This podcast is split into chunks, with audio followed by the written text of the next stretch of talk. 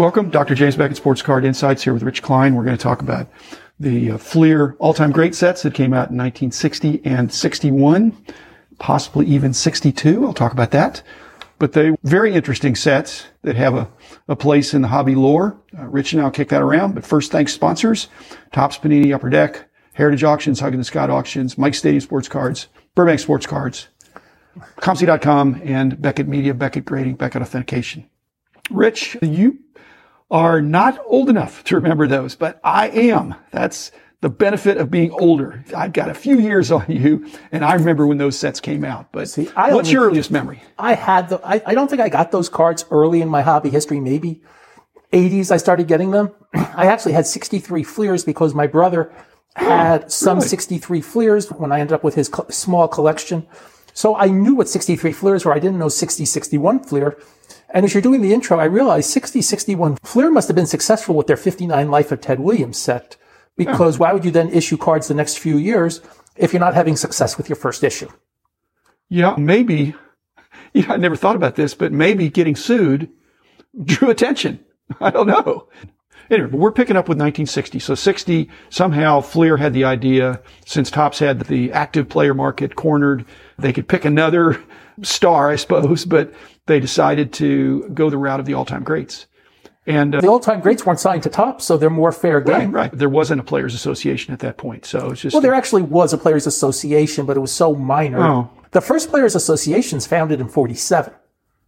What were they good for? Very little. They did a few things for the players, but it, it wasn't until Marvin Miller gets there yeah. in the mid '60s that they really start helping the players. This was minor increments, but really wasn't.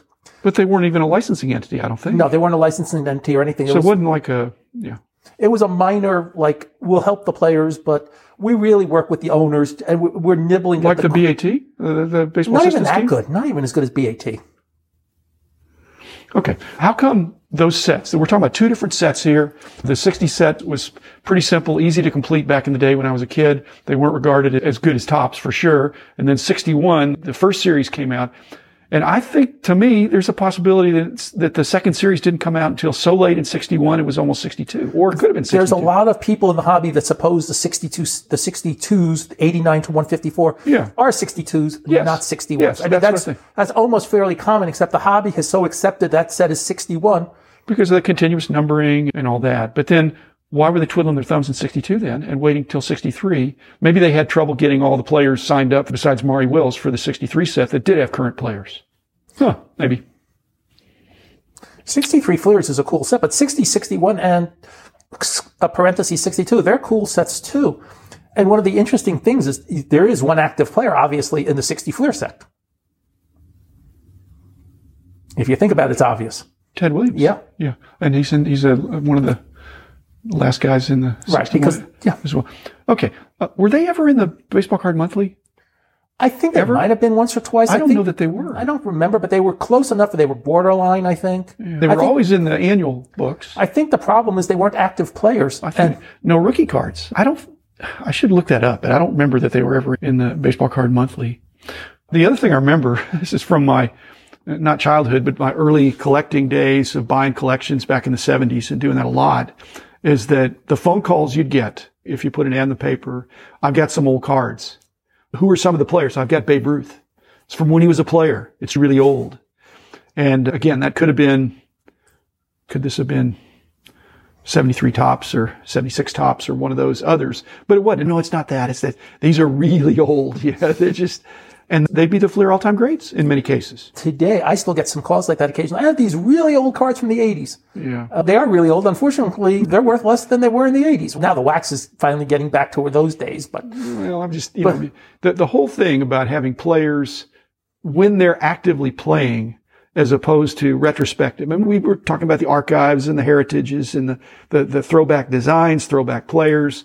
But when somebody's done playing, the card is not contemporaneous with their active career, to me, that's not as good. One of the great lessons you always taught me was when I first came to Beckett, all the activities in the last couple of years. Well, that's, a, that's over, why the price guide is so much bigger for those last couple of years. That's where the activity yeah, yeah. is. Now, I, can I equivocate on that just a little bit? Yes. That's mostly true. That's mostly true. Not all the activity, but a lot of the dynamic activity. Dynamic last, activity. That's is, is the last three years. And I'm glad it is. But so anything in the hobby that can generate interest in cards that are a little bit older, a little bit out of sight, out of mind, that brings them back into sight, brings them back into mind through Giannis Antetokounmpo, who was not even considered when he was a rookie to be anything other than a gangly guy. And uh, next thing he's an MVP and, and uh, all his cards are much more valuable, but he was overlooked for a number of years, five years probably. And when we talk about 60s, you talk about these really old cards.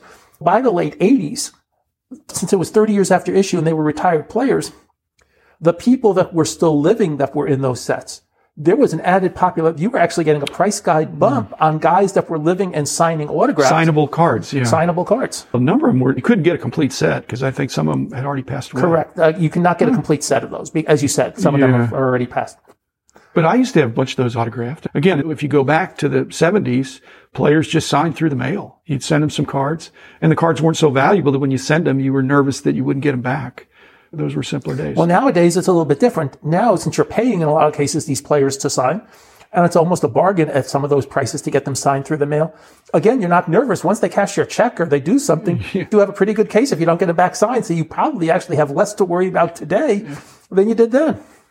Yeah. What I found that, and when I look through those sets that are, uh, and they are very autographable because they're a pretty clean design. Yes. They're not beautiful cards. They're not going to win awards but there are no facsimile autographs to confuse someone. When you think about it, why did Fleer do it a second year? It allowed them to include a second series uh, that's laden with players that are not well known and not Hall of Famers even now. And then in 62, they were either doing that or they were contemplating something. And then 63, and then maybe there was a lawsuit again then coming up.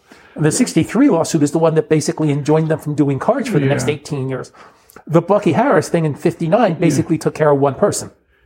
Yeah, that's right. Gosh, I'd forgotten about that. Yeah, I didn't have that card for a long time. And part of the reason that I didn't have that, and this is a plug for grading, is that I was reluctant to buy that card when it was, after it was counterfeited, because I have really good eyes for certain things, but for detecting that, so I had a short set for many years, and, and, now I have one. But when it's graded, you get the the chance to know it's not a counterfeit. You know, when Beckett grading got started, they would say, "Rich, we need certain ca- cards that have been counterfeit, so we know for reference." The '59 Fleer Ted Williams was a gimme. I think I paid thirty dollars for it, mm-hmm. so they could have it, and I'm going to presume they still have it in the grading. The card. fake or the real? The fake one. You, Thirty bucks for a fake one? Yeah, it was one I knew was from the '70s. Hmm.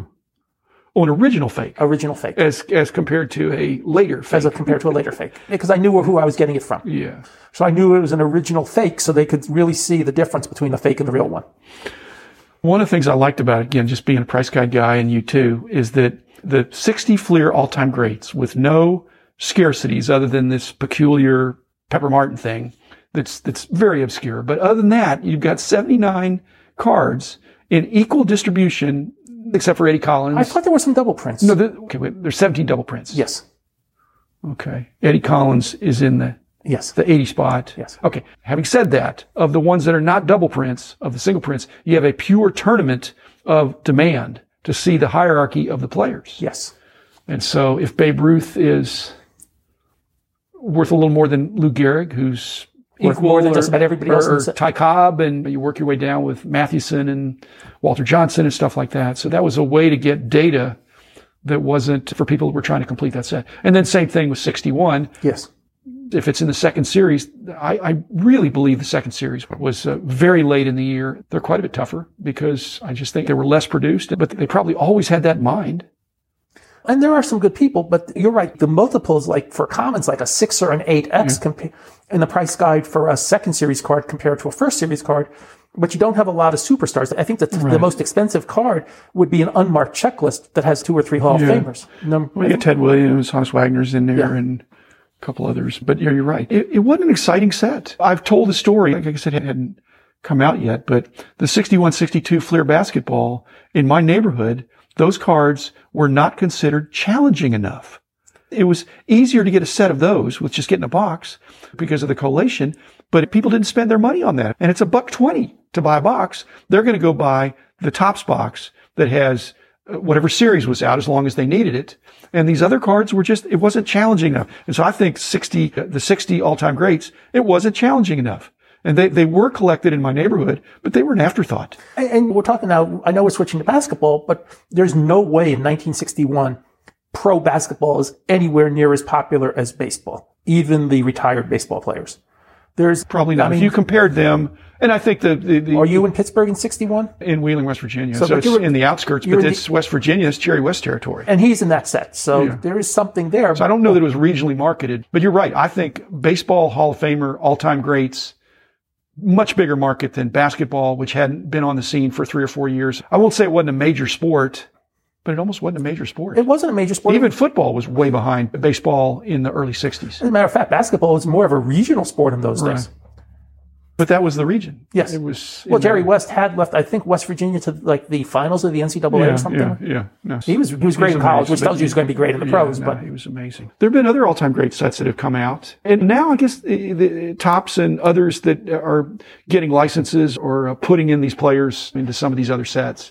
In '60, it was so unusual to see because there hadn't been anything like that. So those were probably the first all-time great sets and I will say that of non-contemporaneous. there's a 63 Bazooka all-time greats, but then you don't. Then you have a smattering 70 Rold Gold, which ends up being Right. the same players as 72 Kellogg's.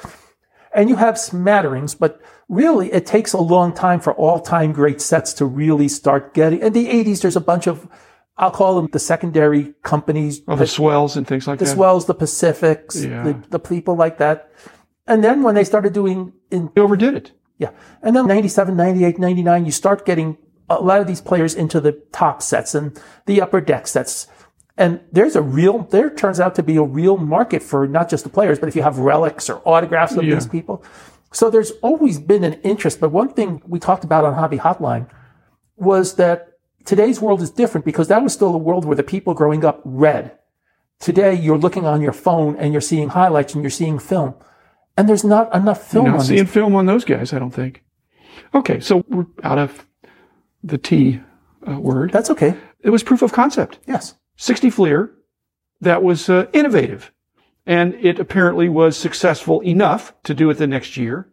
And then it was imitated, not immediately, but it's been a uh, tried. Tr- Again, they're baseball Hall of Famers.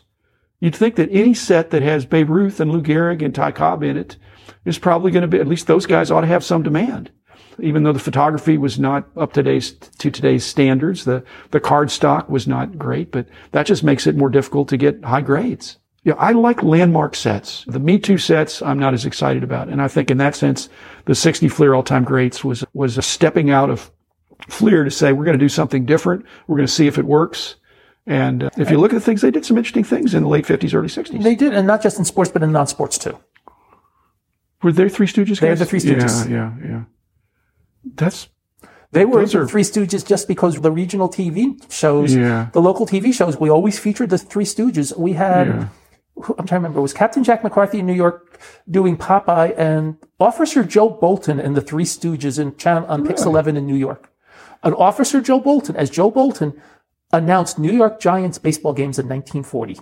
really. So there were some interesting people who, who Channel 11 Pix had doing those kid shows in those days. Who would you rather have? Moe, Larry, or Curly, or Babe Ruth? Oh, it's the curly shuffle. You gotta have, you gotta have. Yeah, I don't know. I think I'd go with Babe Ruth, but I don't know. Curly's more fun. A babe was fun too, but curly, nah, nah, nah, nah. do the curly shuffle. yeah, yeah, Yeah. yeah. Kids don't try that at home. If you see any old Larry Stooges stuff. Thanks, Rich. Thanks, everybody. That was again landmark set. A lot of fun to collect at the time, and it's had some enduring value. Again, it's not. It's you know, I'm, I'm glad Fleer put that out, and uh, again, enjoyed it. Thanks, Rich. Thanks, everybody. Be back tomorrow.